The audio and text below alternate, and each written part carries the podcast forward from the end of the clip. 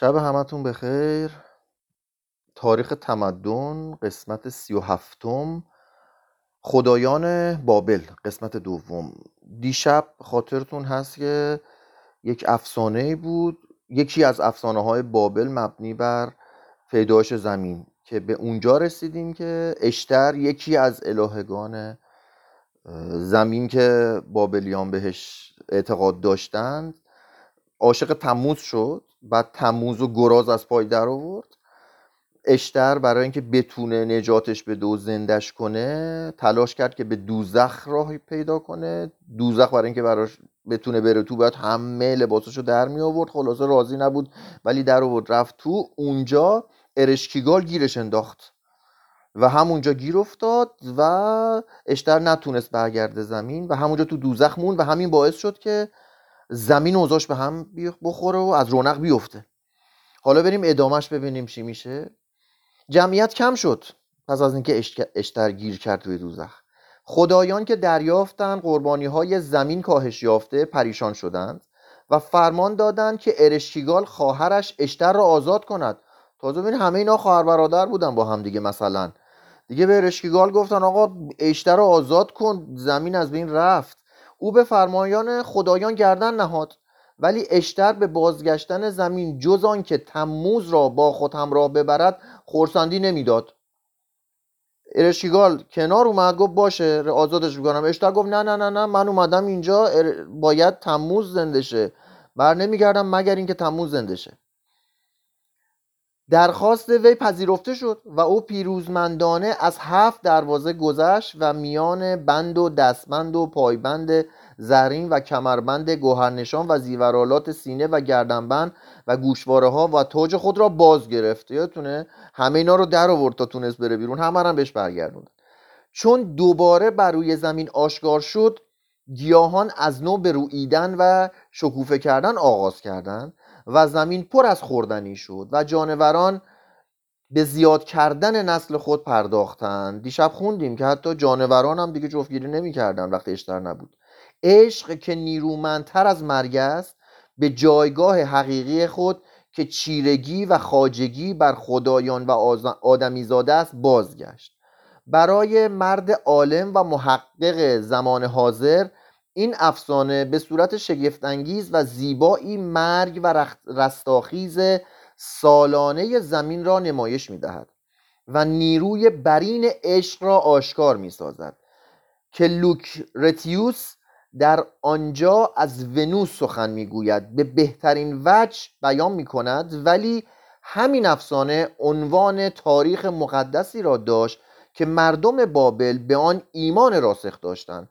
و یک روز از سال را به خاطر مرگ تموز سوگواری می کردند و روز دیگر را به یادگار زنده شدن و رستاخیز او به جشن و شادی می پرداختند خب چون این تموز که عشق اون یکی الهه بود اشتر این خب یه بار مرده بود بعد دوباره زنده شده بود. اینا عرض کردم قبلا هم خوندیم. اینا بعض وقتا اعتقاد داشتن که خداشون میمیره و دوباره زنده میشه. عین خورشید که میره و میاد عین گیاهان که توی زمستون از بین میرن ولی توی تابستون و بهار دوباره میان. با وجود این چنان به نظر می‌رسد که فرد بابلی از اندیشه جاودانی شدن شخصیت خیش هیچ گونه احساس خوشنودی نمی کرده است. بابلی خیلی دنبال این نبوده که جاودانه باشه. حالا چرا؟ دید وی دین وی دین خاکی و زمینی و عملی بود. دین بابلی دین زمینی بود. یعنی اگه می‌خواستی تا ابدا بمونی با تو همون زمین میموندی و زج میکشیدی. به گرسنگی و هزار تا مرارت ادامه می‌دادی. در این هنگام که دعا می‌خواند و نماز میگذاشت درخواست پاداشی در بهش نداشت. بلکه خیرات زمین را طلب می‌کرد. یعنی دنبال این نبود که دعا کنه تو اون دنیا یکی چیزی بشده آقا همینجا تو رو خدا یه چیزی بده گوش نمونه. نمی‌توانست به خدایان خود در آن طرف گور اعتقاد داشته باشد. درست است که در یکی از متنهای بابلی مردوک به صورت زنده کننده مردگان وصف شده. ببینید پس مردوک زنده کننده مردگان بوده چند هزار سال قبل از میلاد. ولی می‌بینیم که چند هزار سال بعدش هنوز هم ما اعتقاد داریم یه سری میمدن زنده مرده زندگی زنده می‌کردن. حالا اینا بابلی ها اعتقاد داشتن از چند هزار سال قبل. و در داستان طوفان چنان آمده که نجات یافتگان از آن جاودانه زندگی می کنند اندیشه کلی بابلیان درباره زندگی در جهان دیگر با اندیشه یونانیان بسیار شباهت دارد مردگان از قدیسان و بدکاران و هوشمندان و ابلهان همه بدون تفاوت به جایگاه تاریکی در شکم زمین فرو می روند و هیچ یک از ایشان پس از آن روی روشنایی را نخواهد دید. پس آقا مردی که اصلا تفاوت نداره کی باشی. میری در اعماق زمین و جز تاریکی چیزی نمی‌بینی. بهشتی را معتقد بودند ولی آن را مخصوص خدایان می‌دانستند. بهشت هست ولی مال خدایانه. آرالو که همه انسان ها به آن فرو می‌رفتند هرگز جای نعمت و خوشگذرانی نبود و بیشتر مردم در آن کیفر و عقاب می‌دیدند. بله به یه جایی به نام آرالو اعتقاد داشتم ولی اونجا جا خوشگذرانیشون نبوده. اونجا باید می‌رفتی عذاب میکشیدی. مردگان ابد و ده دست و پا در بند میماندند و تنهاشان از سرما میلرزید و گرسنه و تشنه به سر میبردند مگر آنکه فرزندان در اوقات معین خوراکی در گوره ایشان بگذارند. هر کس در زمین بیشتر گناه کرده بود در آنجا عذاب فراوانتر میچشید. بر این گونه اشخاص بیماری جزام چیره می‌شد تا تنشان را بخورد یا نرگال و آلات خاجه و بانوی آرالو برای پاک کردن ایشان از بار گناهان بلاهای دیگری بر سرشان فرو میریختند خلاصه بیشتر اجساد مردگان را در زیرزمین های سقفدار به خاک می سپردن. گاهی مردگان را می و خاکسترشان را در گلدانهایی محفوظ نگه می داشتند. خب پس چند هزار سال پیش هم بودن ادهی که مردگان رو بسوزونند مردگان را با مواد خاص مومیایی نمی کردن ولی کسانی بودند که کارشان مردشویی بود. چون مصری ها رو یادتونه مومیایی می‌کردن اینا میگه مرده مومیایی نمی‌کردن ولی خب مرده شور داشتن. پس از شستن مرده لباس نیکو بر وی میپوشانیدند و گونه هایش را رنگین و مجه هایش را سیاه می‌کردند و انگشتری هایی بر انگشتان او مینهادند و لباس های زیرپوش اضافه با وی به خاک میسپردند. اگر مورد زن بود شیشه های عطر و شانه و گردها و روغنهای آرایش در گوره وی میگذاشتند تا بوی خوش و زیبایی چهره خود را در جهان دیگر حفظ کند معتقد بودند اگر مرده چنان که باید و شاید به خاک سپرده نشود به زندگان آسیب و گزند خواهد رساند. و اگر او را اصلا دفن نکنند روحش در, در کنار مستراحها و نافدانها برای دست یافتن به خورده های تعام سرگرد به خورده های تعام سرگردان میماند و ممکن است تمام یک شهر را گرفتار وبا و اون کند. همه اینها مجموع افکاری است که البته آن انتظام قضایای هندسی اقلیدوسی را ندارد. ولی برای آن کافی بوده است که بابلیان را وادارد تا خدایان خود و کاهنان این خدایان را همیشه سیر نگه دارند. آنچه بیشتر به عنوان هدیه و قربانی به خدایان تقدیم می‌شد چیزهای خوردنی و آشامیدنی بود. چون چیزهایی که می‌خواستن بدن به خدایان در اصل می‌دادن به کاهنان که رابطه واسط بودن خب کاهنان هم خوردنی آشامیدنی می‌خواستن دیگه. می‌گفتن خدایان خوردنی آشامیدنی می‌خوان. بردارید بیارید چه این گونه چیزها آن مزیت را داشت که اگر به تمامی به توسط خدایان تناول نمی‌شد هرگز از بین نمی‌رفت. غالبا بر قربانگاه ها معابد گوسفندان را به عنوان قربانی سر میبریدن. خب پس این سربریدن گوسفند چند هزار سال قبل از میلاد توی بابل رسم بوده. در یکی از اوراد بابلی که به دست ما رسیده چنین نوشته شده است که گوسفند جایگزین و فدیه آدمی است و جان خود را به جان او تقدیم می کند. این داستان داستانی جدید نیست. داستانیه که ما هم شنیدیم. خیلی از ما هم بهش اعتقاد داریم. ولی چیزیه که بابلیان چند هزار سال قبل از میلاد هم بهش اعتقاد داشتن. یه اعتقاد مشترک که گوسفند و به جای انسان سر می‌برند. این خود سابقه شگفتانگیزی از گوسفند قربانی مرسوم میان یهودیان و مسیحیان است. ایشون هم گفت. که این میگه این یه چیزیه که مسیحیان و یهودیان هم داره. قربانی کردن یکی قربانی کردن یکی از شعائر دینی پرتور و تفسیر و دقیق بوده و ضرورت داشته است که کاهن کارشناس در این کار با آن اقدام کند. خلاصه کارکن کارشناس باید میمده این کار انجام می‌داد. هر کاری که صورت می‌گرفت و هر لفظی که در حین قربانی بر زبان جاری می‌شد بایستی مطابق سنت باشد. اگر مرد عادی غیر متخصص به این کار میپرداخت به اندازه سر موی از مراسم مقرر تخلف می‌کرد بلد نبود دیگه. اگه یه ذره تخلف می‌کردن چیزی که قرار بود نتیجه آن می‌شد که خدایان تعام را بخورند و دعای شخص قربانی کننده رو گوش ندن.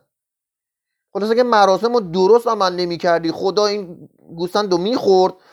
گوش به حرفت هم نمی‌داد. باید حتما می‌دادی کاهنه این کار رو بکنه که بلد باشه استاده دیگه. و بعد خدای میاد گوسفند رو می‌خوره به حرفت هم گوش میده. و آن را اجابت نکند دیگه. اگر که خلاصه یه آدم معمولی این کار می‌کرد. در دین بابلی به آداب و مراسم صحیح بسیار بیشتر از عمل صالح اهمیت داده می‌شد. یادتونه قبلا هم خوندیم که یه سری بودن حالا یادم نیست بابلیا بودن مصری یا جفتشون که بیشتر ذکر کردن واسهشون مهم بوده. این ذکر واسهشون خیلی مهم بوده. عمل صالح خیلی مهم نبوده. حالا اینا چی؟ اینا هم دقیقا یه بار دیگه می‌خونم خیلی مهمه. در دین بابلی ببینیم ما هم همچین دینی وقت اعتقاد نداشته باشیم. به آداب و رسوم صحیح بسیار بیشتر از عمل صالح اهمیت داده می‌شد. آداب و رسوم با همون چیزی باید باشه که هست ولی عمل صالح مهم نیست. این آداب و رسوم خیلی مهمه که اون کاهنه گفته. چون کاهنه رابطه ما با خداست. ما که نمی‌تونیم با خدا رابطه برقرار کنیم. اگر کسی می‌خواست وظیفه خود را برابر خدایان به انجام رساند بر وی واجب بود که قربانی شایسته به معابد پیشکش کند. خلاصه باید قربانی رو ببری بدی معابد. که خودت فایده نداره. و دعاها و اوراد مخصوص بخواند. از اینکه میگذشت هر کس می‌توانست چشم دشمن شکست خورده را برکند و دست و پای اسیران را ببرد و بازمانده تنشان را زنده در آتش کباب کند. بی آنکه پروای آن کند که چنین کارها ممکن است سبب آزرده شدن خدایان شود. اصلا مهم نیست. هر کار می‌خوای بکن ملت رو بزن تیکه تیکه کن ولی قسمت خدا رو بفرست. جا تو بهشته. اصلا مهم نیست بری آدم خوبی باشه اصلا برو کار بد کن. ولی قسمت خدا رو بفرستی دیگه همه چی تمومه. دیگر از کارهای واجبی که هر بابلی پرهیزکار متمسک به دین می‌کرد آن بود که در موکب دراز با موکب دراز باشکوهی که کاهنان ترکیب می‌دادند و تصویر مردوک را از زریح و معبدی به زریح و معبد دیگر منتقل می‌کردند با کمال خضوع و خشوع شرکت جوید. خب ببینید یه کار دیگه که حتما اگه می‌خواستی آدم مؤمنی باشی انجام بدی شرکت کردن در مراسم کاهنان بود. که خلاصه گوش بدید چی کار می‌کرده زریح و زریح داشتن خلاصه دیگه. در جریان باشید دیگه. موکب هم داشتن. موکب دراز و باشکوه یعنی چی؟ یعنی یه سری آدم راه میافتادن دنبال این مردوک و حالا مردوک اسمش عوض شده. کاهنم همونه مردمم هم همونند. برای اینکه نشون بدن دین دارن برای اینکه برن بهش برای اینکه خدا بهشون توجه کنه باید به دنبال این کاهنه حرکت کنن. تو خیابون تو معبد این طرف اون طرف. مهم نیست کارو خوب کنن و هر کاری می‌خوای بکنی برو بکن. برو سر ملت رو ببر برو جیب ملت رو بزن برو ظلم کن. ولی دنبال کاهنه را بیفت همه جا. قربانی تو ببر بده به کاهنه. خدا میامرزده خدا بهت بهشت میده. اصلا لازم نیست کار خوب بکنی. یا در این گونه مراسم حاضر شوند. باید حتما تو مراسم حاضرشی دور کاهن شلوغ باشه وگرنه میری جهنم. یا بر پیکر بتها روغنهای خوشبو بمالد. یا در برابر آنها مواد معطر بخور کند. الان هم داریم. حالا ما ممکنه بت نداشته باشیم. یه جاهایی داریم. توش یه مرده گذاشتیم بت ساختیم. اون خود بنده خودم شاید آدم خوبی بوده شاید اصلا آدم بدی هم بوده. بعضی هم می‌شناسیم بعضی هم نمی‌شناسیم. ولی اونجا رو کردیم بتخونه. باید بریم اونجا رو بشوریم اینا همه متبرکه. اینا مال بابلی ها چند هزار سال پیشه. فکر نکنید جدید خیلی قدیمیه. یا تن آنها را با لباس های نیکو و گوهر بیارایید. دیگران که دوشیزگی دختران خود را در جشن اشتر تقدیم کنید. خلاصه. اینم کم کم میاد. نگران نباشید. می‌خوام بدونیم چی بوده. یاد بگیرن آقایون. آنکه برای خدایان خوردنی و نوشیدنی فراهم سازد نسبت به کاهنان بخشنده و خلاصه مهمان نواز خواهد بود خلاصه. دیگه با هوای خدایان و شکم کاهنان رو داشته باشید. شاید حکمی که با اطلاع از این اوضاع و احوال درباره بابلیان صادر می‌کنیم سخت و ظالمانه باشد. حالا می‌خواد بگه شاید بابلیان انقدر بد نبودند. یعنی ببینید اینا رو بد می‌دونه. نمی‌دونم شما بد می‌دونید یا نه. این نویسنده به نظرش اینا خیلی بده. میگه حالا شاید حالا اینا نوشته ولی اینقدر بد نبودن شاید. همان گونه که آیندگان نیز با اسناد و مدارکی که از گزند روزگار در امان میمانند و از زندگی ما برای آنان حکایت می‌کند در, در مورد ما نیز چنین حکم خواهند کرد. بالاخره آیندگان هم اگه چیزی از ما مون در مورد ما حکم می‌کنن دیگه. پاره از ظریفترین بازمانده های ادبی بابلی دعاهایی است که مردان متقی و صادق در تقوای خود می سرودند مثلا بخت و نصر مغرور با کمال خشوع و فروتنی. خیلی جالبه بخت و نصر مغرور با کمال خضوع فروتنی. بعد تازه میگه مردان متقی و صادق در تقوای خود می سرودند در برابر مردوک چنین راز و نیاز می‌کرد. بی توی پروردگار من چه چیز می‌توان بود؟ برای شاهی که او را دوست داری. و نامش می‌خوانی. لقب او را چنان که اراده توست متبرک خواهی ساخت و به راه راست رهبریش خواهی کرد. من که امیری فرمان بردار تو هم همانم که دستهای تو مرا ساخته است. این تویی که مرا آفریده ای و رهبر رهبری لشکر بندگان خود را به دست من سپرده ای الان هم داریم الان هم رهبرانی در دنیا داریم که خدای دیگه آورده گذاشته و اصلا و طرف خدا آمدن اصلا خود خدا اینجا ما قدرشون رو نمی‌دونیم. و به مقتضای رحمت خودت ای خاجه من نیروی سهمگین خود را به مهربانی و رحمت بدل کن و چنان کن که در قلب من احترام به پروردگاری تو برانگیخته شود. آنچه را خیر من در آن است به من ببخش. بازمانده ادبیات دوره بابلی پر از سرودهایی است که در آن فروتنی بشری به شدیدترین وجه نمایانده شد. این خود خاصیتی از مردم سامی نژاد است که به وسیله این خضوع و خشوع این خضوع و خشوع بر غرور و کبریای خود لگام می‌زده و آن را از انظار مخفی می داشته بیشتر این سرودها به صورت سرودهای توبه اونا هم توبه زیاد می‌کردن. آقا تو در توبه بازه. هر کار می‌خوای بکن بعد توبه کن. خدا میبخشه بیبر بهشت. فقط یه چیزی هم بده به اون کاهنه. و ما را برای احساسات عاطفی و تصاویری که در مزامیر داوود پس از آن آمده پس مزامیر داوود پس از آن آمده مهیا و مستعد می‌سازد. از کجا که همین ها سرمشق مزامیر داوود نبوده باشد؟ پس یه چیزایی بوده قبل از داوود اصلا اومده بعد از اون داوود اومده داوود هم همینا رو گفته. من خدمتگزار تو با قلبی لبریز از حسرت به تو تضرع می‌کنم.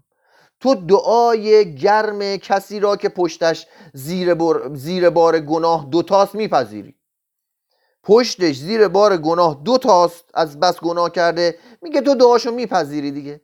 تو به مردی نظر میافکنی و آن مرد زندگی می‌کند. پس از روی مرحمت به من نظر افکن و دعای مرا بپذیر و پس از آن همچون کسی که در نری و مادگی خدایی که به او خطاب می‌کند در شک باشد چنین می‌گوید. یعنی میگه خیلی هم مطمئن نبودن که خداشون نری و ماده چه مدت خدای من چه مدت الهه من طول می‌کشد تا به من نظر افکنی؟ چه مدت ای خدای شناخته شده و ناشناخته طول می‌کشد تا آتش خشم در قلب تو فرو نشیند؟ چه مدت ای خدای شناخته و ناشناخته طول می‌کشد تا قلب نامهربان تو آرام گیرد؟ نوع بشر به تباهی افتاده. همون موقع نوع بشر به تباهی افتاده بود. و بد حکم می‌کند. از همه آنان که زنده اند کیست که چیزی بداند؟ همون موقع هم هیچ چیزی نمی‌دونست. مردم که نمی‌دانند که آنچه می‌کنند خوب است یا بد است. ای خاجه من خدمتگزارت را از خود مران. او در منجلا فرو رفته. دستش را بگیر و گناهی را که ورزیده ام به رحمت مبدل کن. ببینید گناهی که ورزیدن به رحمت مبدل کن. همون زمان ها می‌رفتن یه گناهی می‌کردن بعد دست به دامن خدا می‌شدن که اون گناه رو ببخشه که بره بهشت. نمی‌رفته سر اونی که بهش ظلم کرده اونو آروم کن. اون بل اون مهم نیست. دوباره هم این بلا رو به سرش میارم صد بار خدا میبخشه. یعنی دست به دامن خدا میشیم واسه اینکه گناهمون رو ببخشه. خودمون هم می‌دونیم گناه کردیم ها. بعدش هم دوباره می‌کنیم ها. ولی حالا خدا میبخشه. بیدادهایی را که روا داشته هم به خودش می‌دونه. به باد فر... فرمان ده تا با خود ببرد. هر چی کاری کردم تو به باد بده بره. گناهان بیشمار من را همچون جامعه از تن من برکن. ای خدای من گناهان من هفت در هفت است. از گناهان من درگذر. ای الهه من گناهان من هفت در هفت است از گناهان من درگذر. دو, دو بار گفته. از بس هفت در هفت بوده. از گناهان من درگذر. حال دیگه ولکنم نیست. و من در برابر تو خار و زبون خواهم بود. بشود که قلب تو مانند قلب مادری که فرزندانی زاده شاد شود. بکند که مانند مادری که فرزندانی زاده یا پدری که صاحب فرزند شده شاد شود. یعنی می هر صورت پس یه جوری باش که حالا ما رو مثل بچه های خودت بدون دیگه. حالا این کارایی می‌کنیم دیگه طوری نیست. این مزامیر و سرودهای دینی را گاهی کاهنان تلاوت می‌کردند گاهی نمازگزاران. و زمانی هر دو با هم میخواندند. مشغول می‌شدند. یعنی قسمتی را کاهنان میخواندند قسمتی را نمازگزاران. یعنی کاهنه میخونده نمازگزاره تکرار می‌کرده. کاهنه یه قسمتش رو میخونده نمازگزاره اون یه قسمت دیگهش از چند هزار سال قبل از میلاد. الان آشنا نیست؟ به عنوان جواب به عنوان جواب دقیقا. شاید آنچه در مورد این سرودها بیشتر مایه شگفتی می شود آن باشد که مانند همه ادبیات دینی بابل آنها را با زبان سومری قدیم نوشتهاند. در واقع این زبان برای دستگاه روحانی بابل همان حکم زبان لاتینی را برای کلیساهای کاتولیک رومی زمان حاضر داشته است. چون می‌دونیم این بابلیا در از سومری بودند که حالا بهشون حمله شد. ولی اکثری اصلا میگه ظاهرشون هم بیشتر مثل سومریا و سامیاست. همان گونه که میان سطور پاره ای از متنهای لاتینی سرودها و ادعیه کاتولیکی ترجمه آن به زبان جاری دیده می شود در بعضی از سرودهای دینی بین النهرین که به دست ما رسیده در میان سطور عبارات قدیمی و رسمی سومری اصلی برانسان که شاگردان مدارس این زمان می‌کنند ترجمه بابلی آنها نیز دیده می شود پس این ادعیهشون داره میگه زبانش سومری بوده. بعد گاهی اوقات می‌بینی که ترجمه بابلیش رو بچه ها زیرش نوشتن. نیست همان گونه که شکل این و اوراد در مزامیر یهودی و آداب دینی کلیسای رومی وارد شده. محتوای آنها نیز از بدبینی و حس خرد شدن در زیر بار گناه یهودیان و مسیحیان نخستین و همچنان پیرایشگران جدید حکایت می کند اگرچه احساس گناهکاری اثر مهمی در زندگی بابلیان نداشته از آن در سرودها و اوراد به قدری نام برده و درباره آن مبالغه کردند که اثر آن در آداب دینی سامی و سرودها و اوراد غیر سامی که از آن مشتق شده تا امروز بر جای مانده. دیگه انقدر گفتن که الان هستمش چون خیلی چیزا از بین رفته. ولی خب انقدر از اینا بوده که اون چیزایی که مونده خیلیش از ایناست. مثلا در سرودی چنین آمده است. پروردگارا گناهان من بسیار است. و کارهای بد من فراوان.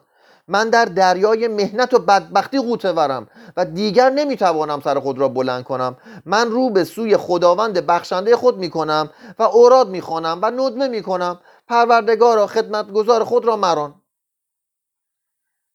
اینا خیلی قدیمی خیلی به نظر من عجیب نیست واسه ما. من خودم اینا شنیدم. تصویر خاصی که مردم بابل از گناه داشتن چنان بود؟ که این ندبه ها و تذرها صادقانه بود.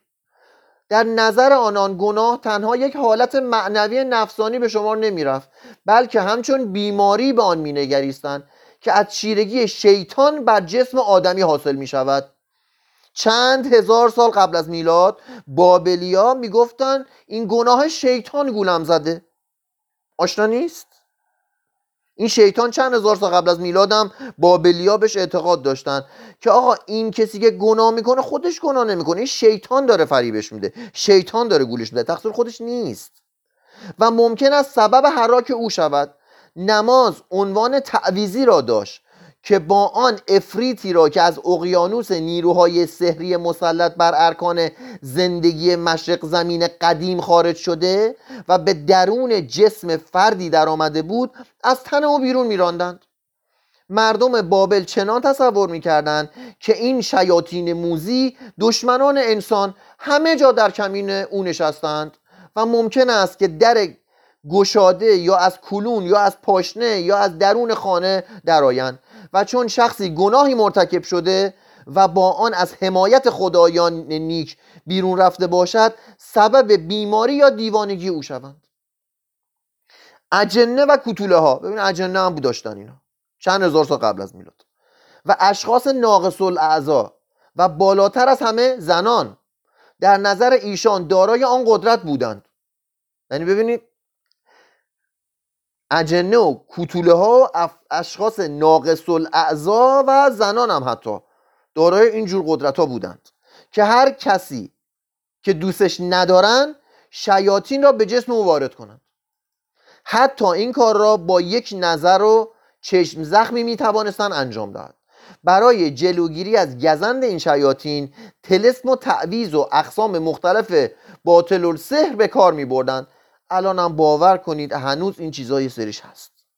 غالبا چنین باور داشتند که چون کسی تصاویری از خدایان را همراه داشته باشد شیاطین از او میترسند و میگریزند. الانم راههایی هست برای اینکه جن مثلا نیاد و یه چیزی بگی جن بره و تصاویری داشته باشی و مؤثرترین تلس آن بود که سنگ کوچکی را به نخی یا زنجیری ببندند و آن را به گردن بیاویزند و در این شرایط که سنگی که انتخاب می شود از آن سنگ ها باشد که برای صاحب آن خوشبختی می آورد این سنگاییه که برای صاحبش خوشبختی میاره و در بند آن بنابر قرضی که برای آن به کار رفته سیاه یا سفید یا سرخ رنگ انتخاب می‌شد. بهترین ریسمان آن بود که از پشم بز ماده ای تابیده باشد که بز نر به آن دست نیافته باشد. گذشته از این کارها احتیاط مستلزم آن بود که با کمک اوراد مؤثر و گرم و آداب جادویی نیز به بیرون راندن شیطان از بدن بپردازند. از آن قبیل بود پاشیدن آب یکی از نرهای مقدس. از آب مقدس از چند هزار سال قبل از میلاد بوده. چون دجله و فرات حالا اون موقع دجله و فرات واسهشون مقدس بود. بر بدن شخصی که مورد نظر است. این کار خیلی آشناست. کار دیگری که در این قبیل موارد می‌کردند آن بود که مجسمه از شیطان میساختند و آن را در کرجی کوچکی میگذاشتند و به آب مینداختند اگر کرجی چنان ساخته می‌شد که خود به خود بر روی آب واژگون شود این عمل در نظر آنان بسیار مؤثرتر جلوهگر می‌شد. خلاصا شیطان رو میساختن میذاشتن رو کرجی میفتن تو آب. اگه خلاص کرجی برمیگشت خیلی دیگه عالی بود. گاهی سعی می‌کردن که با گفتن الفاظ مناسب و خواندن افسون صحیح شیطان را از بدن بیمار یا جنزده خارج سازند و با به بدن جانوری همچون مرغ یا خوک بیش از همه گوسفند داخل کنند. بیچاره گوسفند و بقیه. بیشتر نوشته های بابلی که از کتابخانه آشوربانی پال به دست آمده نسخه های سحری است که برای بیرون راندن اجنه و شیاطین پرهیز کردن از گزند آنها پیشگویی و قیبگویی به کار رفت. خلاصه یک کتابخانه پیدا کردن به نام آشوربانی پال ولی میگه اکثر کتابایی که توشه در این موارد. بعضی از آن الواح رساله هایی در علم احکام نجوم است خب. بازم خوبه یه چیز مثبت هم توش. دسته دیگر از فال زدنهای ارزی و سماوی و راه تعبیر و تفسیر فالها بحث می‌کنن. حالا بعد می‌خونیم. بابلیا فوقلاده بودند توی نجوم. ولی بعد می‌خونیم نجوم واسه چی می‌خواستن؟ نجوم واسه سحر می‌خواستن. نجوم رو برای سحر می‌خواسته رفته دنبالش ولی به علمش رسیده. این خیلی خوبه. دسته از الواح درباره تعبیر خواب است. خب پس تعبیر خواب چند هزار سال قبل از میلاد تالا بوده که از لحاظ حسن تنظیم و شگفتانگیزی با محصولات روانشناسی پیشرفته زمان حاضر رقابت می کند در الواح دیگری سخن از آن است که چگونه می‌توان با ملاحظه احشای جانوران یا مشاهده اشکالی که قطره روغن چکیده بر روی آب ظرفی به خود می‌گیرد از غیب اطلاع حاصل کرد. یاد فال قهوه افتادم. دیگه.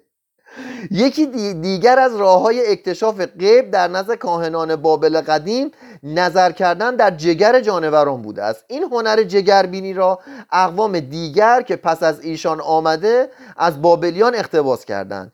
چه آن اقوام باستانی جگر را در انسان و دیگر جانوران مرکز عقل می دانستند هیچ شاهی به کشورگشایی نمی رفت و هیچ فرد بابلی به کار مهمی اقدام نمی کرد مگر آنکه کاهنی یا جادوگری طالع وی را به یکی از کارهایی که ذکر شده بخواند و تکلیف او را معین کند. الان هم داریم. کسایی که یه تصمیمی می‌خوان بگیرن میرن سراغ کاهن بزرگ میگن فلان کار رو واسمون بکن تا ببینیم این کار خیره یا نه. از عقلشون نمی‌خوان استفاده کنن. تحقیق نمی‌خوام بکنن. بکنن هم اون واسهشون هست اون مهمه. هیچ خلاصا این که بابلیان هم اینطوری بودن. نمیگم بدا میگم اینا چیزایی که بوده. فکر نکنید شما فقط می‌کنید. قبلی ها می‌کردن. هیچ تمدنی از لحاظ پابند بودن به اوهام و خرافات به پای تمدن بابلی نمی‌رسد. تا اون موقع نمی‌رسیده البته. خب یه بار دیگه می‌خونم خیلی مهمه. هیچ تمدنی از لحاظ پابند بودن به اوهام و خرافات به پای تمدن بابلی نمی‌رسد. هر حادثه از ولادت غیر طبیعی گرفته تا اشکال مختلف مرگ. را کاهنان با تعبیرات سحری و فوق و طبیعه مورد تفسیر و تعویل قرار می‌دادن. چرا؟ چون نونشون تو این کار بوده. از این را پول در می آورده هر اتفاقی که میافتاده فوری می‌رفته تو کار تفسیر و تعویل و بیا باید سحر بخونیم و بیا باید. منم یه چیزی باید بهش می‌دادن دیگه. حرکت های آب رودخانه و اشکال مختلف ستارگان و خوابهای و خوابها و کارهای غیرعادی انسانها و جانورانها همه چیزهایی بوده که کارشناسان در این امور از روی آنها آینده را پیشبینی و پیشگویی می‌کردن. از اون زمان ملت دنبال پیشبینی و پیشگویی بودن. هنوزم هستن. هنوزم ملت دنبال پیشبینی و پیشگویی همان گونه که ما امروز از روی جست و خیزها و حرکت موش ما امروز از روی جست و خیزها و حرکات موش خورمای کوهی درازی احتمالی فصل زمستان را حدس می‌زنیم. ببین داره مسخره می‌کنه. آن مردم نیز با ملاحظه حرکات یک سگ سرنوشت شاهی را پیش بینی می‌کردند. خرافات بابلی چون از لحاظ ظاهر با خرافات ما اختلاف دارد؟ یعنی میگه ما هم خرافاتیم. اونا حالا یه مدلی دیگه خور ما به اونا میخندیم حالا خودمون یه جور دیگه خرافاتیم. به نظر عجیب و غریب می‌رسد. بله واسه هم خیلی عجیب. واسه خیلی هم عجیب نیست. میگه اه عجب دمشون گرم. از اون زمان اینا می‌دونستن اینا رو.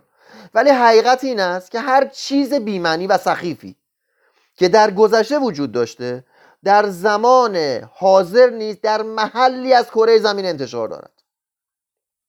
همین حرفوزات که من عرض کردم. هر چیز بیمنی و سخیفی در گذشته بگرده رو کره زمین هنوزم هست. عین همون هست عین همون. در زیر شالوده هر تمدنی در زیر شالوده هر تمدنی خواه قدیم خواه جدید. در زیر شالوده هر تمدنی خواه قدیم خواه جدید. دریایی از سحر و خرافه پرستی و جادوگری جریان داشته و هنوزم در جریان است. یه بار دیگه می‌خونم خیلی مهم بود. در زیر شالوده هر تمدنی خواه قدیم خواه جدید دریایی از سحر و خرافه پرستی و جادوگری جریان داشته و هنوز هم در جریان است. شاید پس از آن هم که آثار عقل و تفکر ما از میان برود باز این گونه چیزها بر جای مانده باشد. فردا شب اخلاق بابلی. شب همتون.